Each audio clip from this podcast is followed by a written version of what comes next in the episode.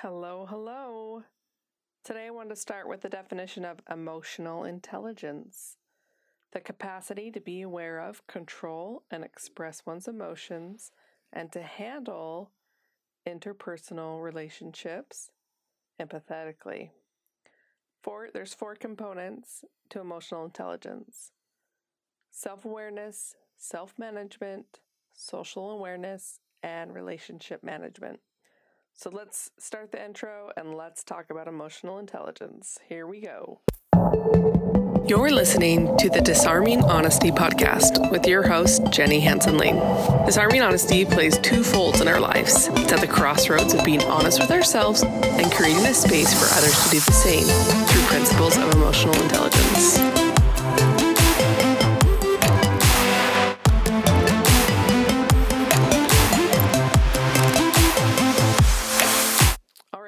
I talk a lot about emotional intelligence. I've had a couple questions and some conversations about it, and I just wanted to kind of talk about those and keep the conversation going.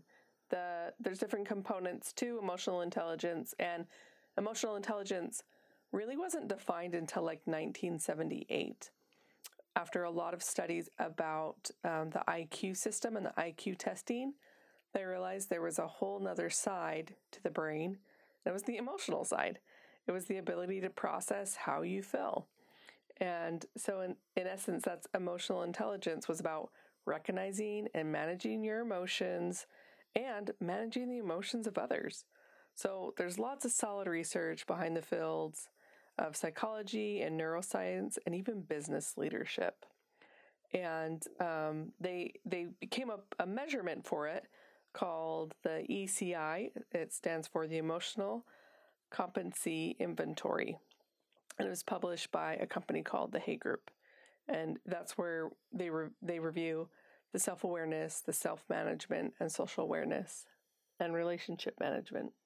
So self awareness is something that is kind of the foundation of it, and that's how aware you are and how accurate you can access and assess your emotions. As humans, we're so busy with the daily grind that we rarely take a step back and be present with how we're responding to situations or how we are responding to other people. So, the other source of self awareness is recognizing how people respond to us. This can be challenging because we all have our own perception, the way we perceive things. You may have heard the quote that one's perception is one's own reality. That's because we all think differently and it's all based of, off of our own personal experiences. The second reason it's difficult is because we tend to avoid the uncomfortable action of asking other people for feedback on our behavior, on our weaknesses. But to grow in our self awareness, we have to consider creating time for us to reflect on our emotions and how we feel and we have to be okay with getting feedback from other people, especially when we value that person. When the studies of emotional intelligence came out, the data was compiled of thousands of points that leaders who sought out negative feedback were much more self aware and effective than those who sought out positive feedback. The second part is self management, and that's your ability to control your emotions. I feel like as a parent, we're always working on this with our kids. And it's funny because we are working on it with our kids, but we have to work on it with ourselves when we, the way we treat our kids. And the components to self management is being able to be transparent and adaptable and optimistic. And it's really about how you respond to situations. It's when you get an email that makes you so mad and you want to write back really quickly. When I was in middle school, I had, I was very unkind vocally, verbally. I could say the meanest things ever, and I would. So that's a really good example of mismanagement, miss self management. It's like so typical of teenagers But there was something that happened and shifted with me in my 20s where this self management just totally came into my heart and my mind. And I just made a connection with it that I just felt like, oh, I really value this. So, self management is just recognizing how you respond to situations and how you treat other people in times of stress. We always look back at situations and regret maybe how we handled things. Maybe we could have been more calm or more poised or something like that. So it's difficult to manage our emotions, but to recognize them in itself is huge in terms of emotional intelligence. So, social awareness is the third one, and that's kind of our level of empathy to be able to be aware of engage the emotional climate in groups and in individuals, and being able to recognize that as a powerful dynamic to gauge yourself in how you're going to behave. I haven't studied this one as much, but I think that there's a lot of really good stuff that we could talk about in the future as I learn more about it too.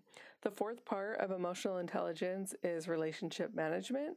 And really, that's just developing others and serving to be a catalyst for change. It's collaborating with other people and managing conflict and being able to deal with all types of groups of people in the face of stress and conflict, have the finesse to just go with the punches. If you can create and communicate um, the connections with all different types of people while embracing like a high radar, you know, a high emotional climate, then you uh, you definitely will thrive in your emotional intelligence those are the little things that I've pulled out as I've studied emotional intelligence. And somebody asked me this week, when did you know you were attracted to emotional intelligence? When I was in high school, I used to go to parties with my friends. And when I would walk in the door, I would ask, like, hey, who's chaperoning? Is your mom or dad here? They're like, yeah, they're upstairs or they're downstairs. I'm like, can I go say hi to them? They're like, okay, weirdo, you can. I would go find my friends' parents, you guys, and I would hang out with the parents all night. I would just like love talking to parents. I just, I wish I could remember some of the conversations because I think it'd be interesting to be a fly in a wall to hear a 17 year old talking to adults. But to this day, I love my friends' parents so much. They, I have a sweet connection with them if I'm in my hometown for the summer, when we go back and visit every summer, and I see him in the grocery store, we will talk for 45 minutes straight. Sometimes, sorry, friends, sometimes I can talk to my friends' parents more than I can talk to my friends. And it's no offense against my friends. I just had a connection, and people started calling me an old soul. So sometimes I wonder if the connection between my self awareness um, or emotional intelligence. I was attracted to that and kind of gleamed toward that. Also, when I was um, like 15 or 16, there was a big book published in my church about the um, dynamic of a family, and it was lots of. It was a proclamation given by my church, and it was called the Family Proclamation. It was written in 1995 by the prophet of our church at that time, and it just talked about uh, the principles of a family and then uh, Brigham Young University had a course uh, and a curriculum where all the professors did essays on this proclamation and created a big, thick book. I got my hands on that when I was like 15. I was with one of my friends, and her mom was like, Can you wrap this for my parents' going away present? And we were driving 30 minutes, and I did not wrap the present. I kept reading and reading and reading, and I was so engaged by this book that tore down family relationships, like how to treat people and how to bring peace into your home. Transformed, transformed me. It was a hardbound. I have a hard copy. I have it marked up. Love it. In terms of like knowing that I I loved emotional intelligence, I couldn't tell you when that was, but from a very very early age, I like wanted to be friends with my friends' parents. I really thrive in conversations where we can talk about our feelings and manage our emotions appropriately. And that's not always fun for some people, because I am willing to be confrontational to get the feelings out. And um, there's probably some of that that may not be emotionally intelligent, but I do believe that we can all work on ex- um, assessing our emotions and just let the emotions be what they are. And that would be what I would leave you guys with today is recognize emotions for what they are and ride them out like a wave. If you're sad, recognize it for what it is and write it out and let yourself be sad. Don't over suppress an emotion because maybe it's a negative one. I do think that emotions could lead to actions, and that's a different conversation.